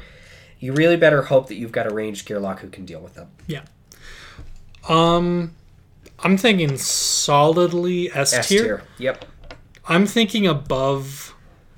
Who do we have there? Above the scales? I think above the scales. Really? Because I, I will say it, you only play them against, uh, sorry, against them on the raft mat. True. It is very difficult on the raft mat It playing is. against them, and I feel like But I feel like you have to play against them on the raft mat too. Like you're gonna do. get a couple of them. You're not just gonna get one scales and a bunch of other stuff where the Right. scales might not be as good. I just think I So just think that yeah, on a consistency basis though i think that consistently you're going to end up with hardies you're going to end up with compounds you're going to end up with weakens and engulfs from the scalies just that's just going to happen yeah. On their own, that is still pretty difficult. that to just deal with. hurts i think one or two Krelln as long as you've got a ranged gearlock Yeah. if you've got a ranged gearlock you can just That is these. true. That is true. i think that they belong below s tier but i'm perfectly or sorry at the bottom of s tier Oh, okay. but i am perfectly fine with them being in s tier You're making me cry. No, um, yeah, I think no, yeah, bottom of S tier sounds good. okay That makes sense. And I think we have our last one Best here. for last. Saving the best for Holy last. crap. You guys ready for the break type baddies? This is my favorite edition from Unbreakable. Honestly, I love these baddies. I think they are so clever. I think that they are so well done and flippin' difficult. Yeah. I love them. So we're going to start with, uh, we've got a couple here. We've got a one point, couple of fivers, or no, excuse me, we've got two one points, a fiver, and a 20. And we're going to start with our first one point. He's from the Unbreakable base game, the Lava Bat. He's got three health. He's got four on the initiative meter. He has one rolled attack dice, attacking at range, and he's targeting one of the weakest gear locks. He's got Flame Soak 1. Tell us about Flame Soak. Flame Soak, remove number of HP from the closest gear lock on a lava position and place the HP under this unit. If no gear locks are on lava, remove the HP from the closest baddie on lava if possible. Yep. Basically, he is going to steal away health, and that sucks. Yeah. You have to be really careful about being on lava. This is something that is going to be common to these break type baddies. Pretty much all of their stuff interacts with lava. And I think I remember there was one game we had. I don't know if it was this specific creature, but someone with Flame Soak, where we could not kill them because my they just kept just- siphoning HP. and I think it was Flame. Soak 2. So 2 HP every turn from you if you're in lava or from another baddie, which it does help you with the other baddies, but when you can't kill the one that's taking the HP in the first place, Brutal. very difficult. Uh, the next one that we've got is the blind bat. couple of bats in here. Uh, the blind bat is also a one pointer. It's got three health, four initiative. Uh, it's got a one single rolled attack dice. It is melee and targets the strongest, but it has Molten Bath 2 and Smoke Screen. You want to read those? Alrighty. Looking for Molten Bath. This unit heals for a number of HP at the start of its turn if its position is lava and heals for a number of HP each time it moves onto a lava position. Yeah. Uh, it's brutal. It's just it's just taking a bath in the lava, and that's fine. Uh, smokescreen though is probably worse. Smokescreen. While occupying a lava position, this unit cannot be targeted. Ouchie. Yeah. Um, to be fair, though, it can still be damaged by non-targeting skills and other effects. So, if you have something where it's just uh, like stanzas damage all, and it's a true damage, you know, you're still going to be able to hit them. But, I mean, nigh invulnerability is pretty obnoxious. Yeah, and you've got that untargetability, and it's going to be healing itself. That kind of sucks for something that's only chilling at uh, at a couple of HP here. Yeah. Um, I'm going to look back through and find some different ones because I just want more. I think we did that one as one of of the um, yeah, it was, baddies of a the week. week. Hecatonkri guy. Okay, next one we've got here is from the 40 Waves in Daelore set. This is the Troglodyte Oozemonger. Um, we've got 6 HP, 4 on the initiative, 2 rolled attack, 1 rolled defense, and it targets the two weakest gearlocks at melee. It's got two skills, Lava Flow being the first. Do you want to read Lava Flow? Lava flow. Any rock position this unit occupies immediately becomes lava. Awesome. Very awesome. So as he's walking towards you to get into melee range, he turns everything into lava. The other skill he's got is Eruption. Eruption. At the end of this unit's turn, the position of its target slash targets becomes lava. Awesome. Even more lava. So a lot of them are going to be spreading around lava, and remember that lava forces you to take a true damage at the end of your turn if you are standing on lava. Um, I just want to point out all these troglodyte looking creatures.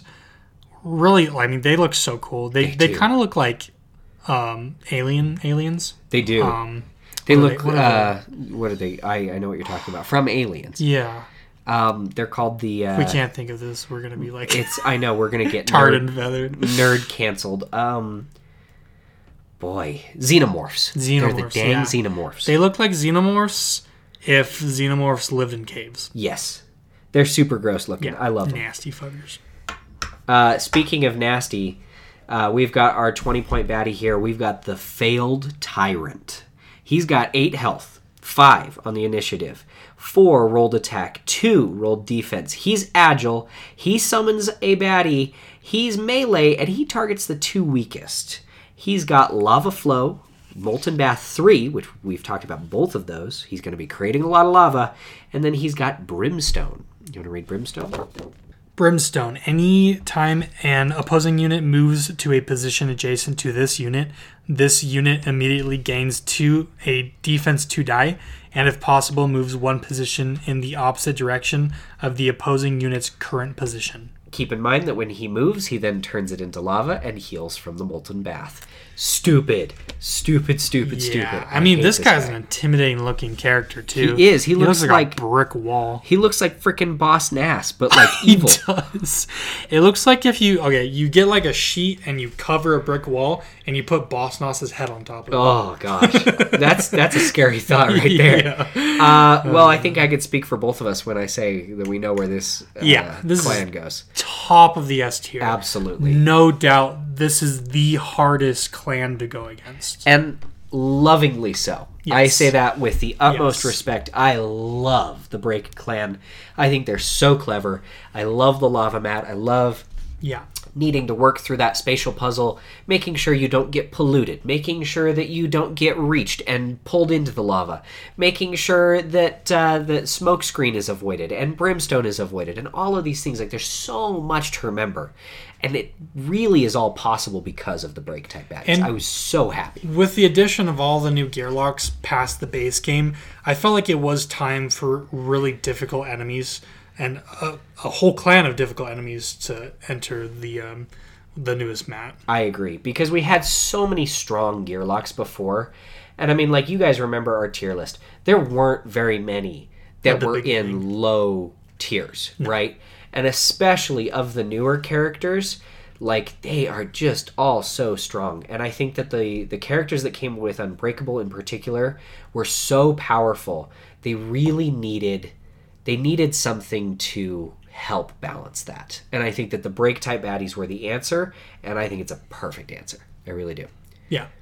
Um, Do we want to look over our list and see if we want to change anything? or- yeah, let's let's read through it real fast. Okay. So S tier, we've got Unbreakable, Scales, and Krelln. Just to clarify, it's the break type is what they're called. Do you want to read it again?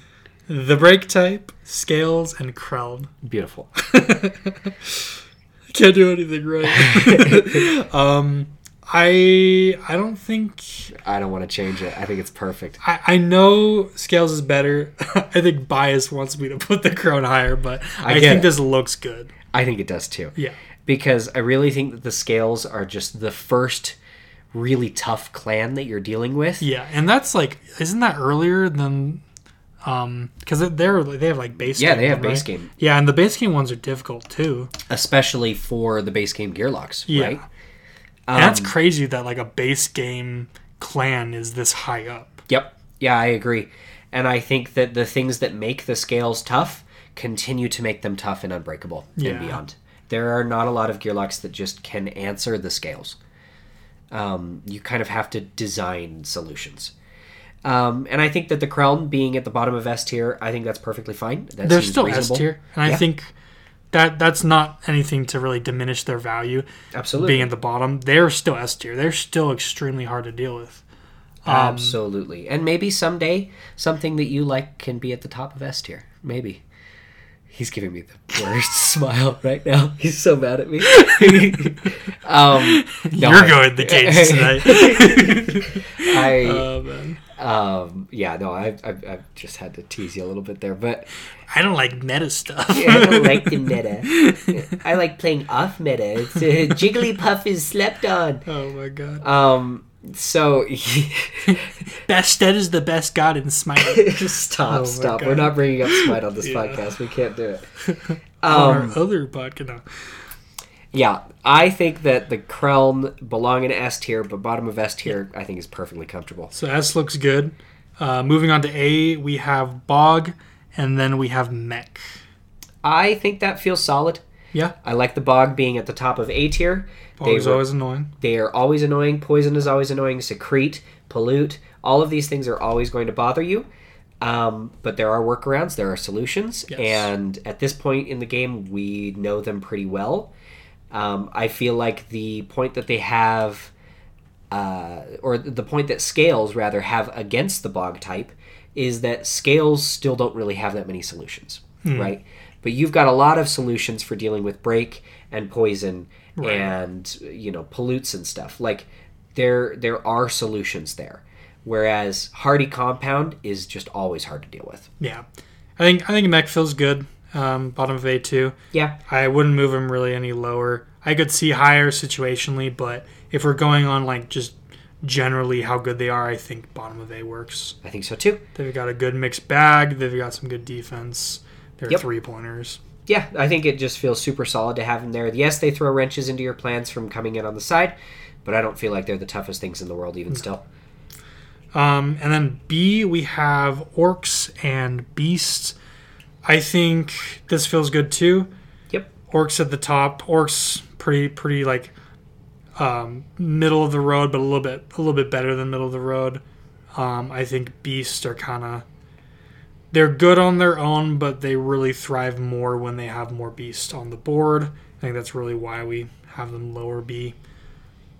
Yeah, I would I would agree with that. I think that they're just a little bit too situational to get their really strong stuff off, and I think that a good player can take them out before that happens. Untargetable is always frustrating, but unlike the scales, I don't feel like them dodging your attacks or staying out of, you know, not being damaged it's not going to hurt you in the long run, right? No. They're not going to scale in the same way. scale. They're not going to use compound to get stronger and stronger every turn. Right. They're still only going to be swinging for their normal amount of, you know, attack dice or whatever. All right, and then at C we have trolls and goblins. Honestly, I think maybe goblins could be put in front of trolls you think so? I because I think the I think the abilities for goblins are more annoying than the trolls as a whole. I think the whole thing with trolls is they pair well with the other clans. They do. I think that's the only thing that really kind of gives them because I mean they're they're tanks. You know they got They the the thick skin, the taunt, the reach. They're which supports, is really. yeah, it's annoying, but the the real damage comes from if they're paired with someone who's more annoying. for sure. But Or goblins can kind of just be annoying on their own. they kind of can, and those you know like detonate, for example, is yeah, always just going to hurt. detonate, Mischief. the signal, mischief. I I would argue maybe we place the goblins in front of the the uh, trolls. I I think I feel perfectly fine with that. Okay. The the only argument I was going to make against that is just the fact that trolls do have reach, and I think Yeah. that reach on the lava mat or reach, you know, being played with these break type baddies is a lot stronger because they're going to take you and put you into the lava, and that hurts. which again, very situational but yeah, it does feel situational compared to more consistently annoying from the goblins.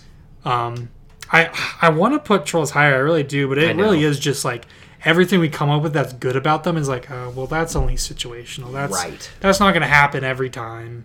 More than likely, it's just going to be some troll you kind of just ignore. Yep.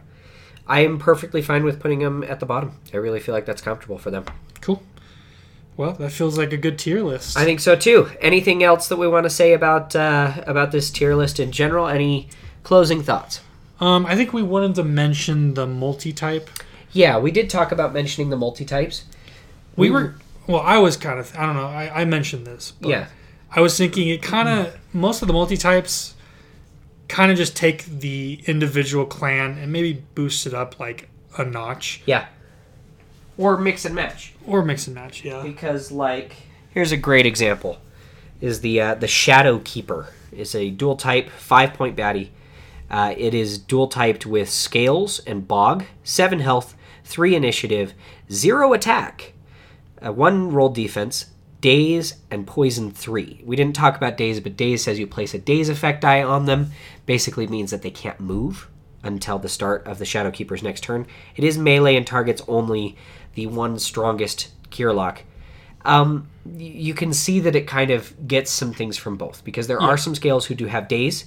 So it's kind of taking that day's ability, but it's taking the poison three from Bog as well. and it creates a really combines. unique unique character and Yes. it, it can be really really difficult but i feel like most of the time it's just like oh, okay well it's just two abilities we've seen before For on sure. a creature that has boosted stats I think so we didn't really want to add it because of that Well, and it also I feel like it depends on how you play with the dual types because some people play with the dual types by any time that you have any clan that's included on that dual type, you include that dual type. So if you're playing against troll type baddies, you are going to in- include any dual type that Right. has That the troll troll. type. We don't play like that. i think we've tried it We've, we've done it a few times, but we don't normally play like that no if we are including the dual types, it's usually a conscious decision that we make before the game of like we're going to include them this time. And it always gives a different flavor because I feel like the dual types I don't know. I, they're they're a little unique. I think they're kind of situational and I just don't feel like they can be judged in the same way that the rest of these can. yeah i would agree with that Okay. So that's why we didn't include them on this list. Um, but if you disagree, uh, tell us about it and like, comment, subscribe. Uh, no, please we're so lonely send send an email to Caleb Oh, specifically. I'm going to give you his Personal real email. personal email and dox him right now. Send him an email and tell him why you disagree with that choice. Perfect. Sounds good. nice Nice. Doxing complete. Uh, all right. Well, I'll have uh, editing Nick take it from here, but adios, my favorite nick It's honestly, he's the better Nick. Hey there, folks. It's Editing Nick here. You guys know how this goes. Just wrapping up with a couple of quick closing thoughts here. Wanted to say thank you guys so much for your continued fantastic, amazing support and all of your engagement. Uh, we recently hit, uh, I believe it was 600 plays on Spotify alone just the other day, and uh, Caleb and I couldn't be more ecstatic. It is so much fun seeing you guys engage with the podcast and seeing that people out there are actually listening to us. Uh, we we kind of didn't really expect that in the beginning So, again, thank you so much. Um, also, wanted to say thank you to Monplaisir for the fantastic music, to my wife for her continued support, my co host Caleb for being on the show with me, and of course, Chip Theory Games. Thank you so much for designing these games that we love so very much. Um, if you guys do have any questions, concerns, or corrections, anything similar, feel free to reach us at thespireslookout at gmail.com. I know I mentioned socials last episode. We still have not quite gotten those up yet, but be on the lookout. Those are in the works, I promise. Uh, until next time, though, you guys just keep on crushing those baddies.